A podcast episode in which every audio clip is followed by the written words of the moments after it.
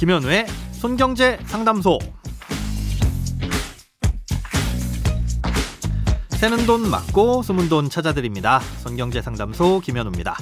저축, 보험, 대출, 연금, 투자까지 돈에 관련된 고민이라면 무엇이든 맡겨주세요.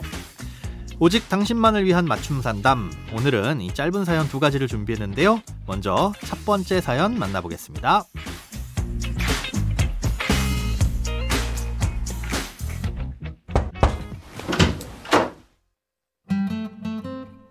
시댁 아주버님께서 예전에 보증을 잘못 서셨던 게 있는데 아직까지도 대부업체로 보이는 곳에서 계속 우편물이 옵니다. 아주버님은 현재 형님과는 이혼을 하시고 저희 집 세대원으로 올려놓은 상태인데요. 이러다가 진짜 대부업체에서 집으로 찾아오는 건 아닌지 괜히 제게 피해가 오는 건 아닌지 궁금하고 걱정이 됩니다.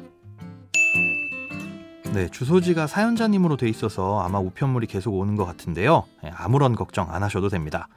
부모 자식 간이나 부부 간이라고 하더라도 빚을 갚으라고 하는 독촉은 오직 그 당사자에게만 할 수 있습니다.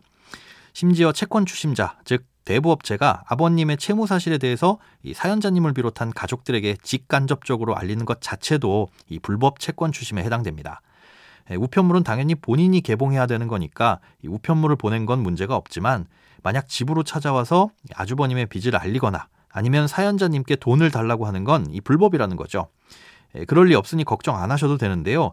만에 하나 그런 불법 채권 추심을 당하셨다면 고민 마시고 즉시 금융감독원 1332번으로 전화하셔서 신고하시면 아주버님은 무료 채무대리인 제도라는 지원을 받으실 수 있습니다. 나라에서 무료로 변호사를 채무자 대리인으로 선임해주고 아, 이런 불법 행위에 대해 법률적인 도움을 주는 제도인데요.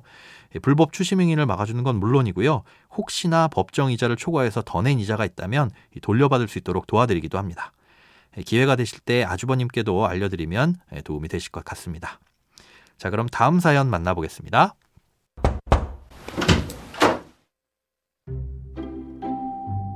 프리랜서로 일하고 있는 개발자입니다. 얼마 전 한 업체와 석 달간 프리랜서 계약을 맺고 매일 출근해 일을 하고 월급식으로 돈을 받다가 계약이 끝났는데요. 막상 일이 끝나고 나서는 제 결과물에 트집을 잡으면서 마지막 한 달치 월급은 줄 수 없다고 합니다. 분명 일을 마쳤을 때는 아무런 말이 없다가 계약이 끝나고 월급을 줄 때가 되니 말이 달라지네요. 원하는 대로 추가적인 일을 하지 않으면 돈을 안 주겠다는 건데 아무리 생각해도 너무 무리한 요구 같습니다. 월급을 받으려면 어떻게 해야 될까요? 네, 일단 프리랜서라면 특정한 일을 주고 지정한 날짜까지 그 일을 완성하는 걸 조건으로 임금을 받는 사업자를 말합니다. 아, 이런 프리랜서는 보통 약속된 날짜만 지켜주면 되기 때문에 출퇴근에 제약이 없는 게 일반적이죠. 예, 그렇기 때문에 사업주로부터 구체적인 관리 감독을 받지 않아서 근로자로 볼 수 없고요. 근로자가 아니기 때문에 근로기준법을 적용받지 않으니까 못 받은 임금을 받으시려면 계약상 채무 불이행으로 민사소송을 제기할 수 있습니다. 아, 그런데 일을 하신 상황을 보면 프리랜서로 계약하셨다고는 했지만 실제로는 마치 근로자처럼 일을 하신 것 같습니다. 판례를 보면 근로자의 범위는 계약의 형식과 관계없이 업무상 종속적인 관계에서 사업주에게 근로를 제공했는지 여부와 업무를 수행하는 과정에서 구체적이고 직접적인 업무 지시와 지휘 감독을 받았는지 여부, 그리고 비품이나 작업 도구의 소유 관계나 취업 규칙의 적용 여부 같은 걸 종합적으로 고려해야 한다고 나와 있습니다. 쉽게 말해서 말만 프리랜서고 그 회사에 속한 근로자들과 똑같이 일했다면 근로자로 볼 수도 있다는 거죠.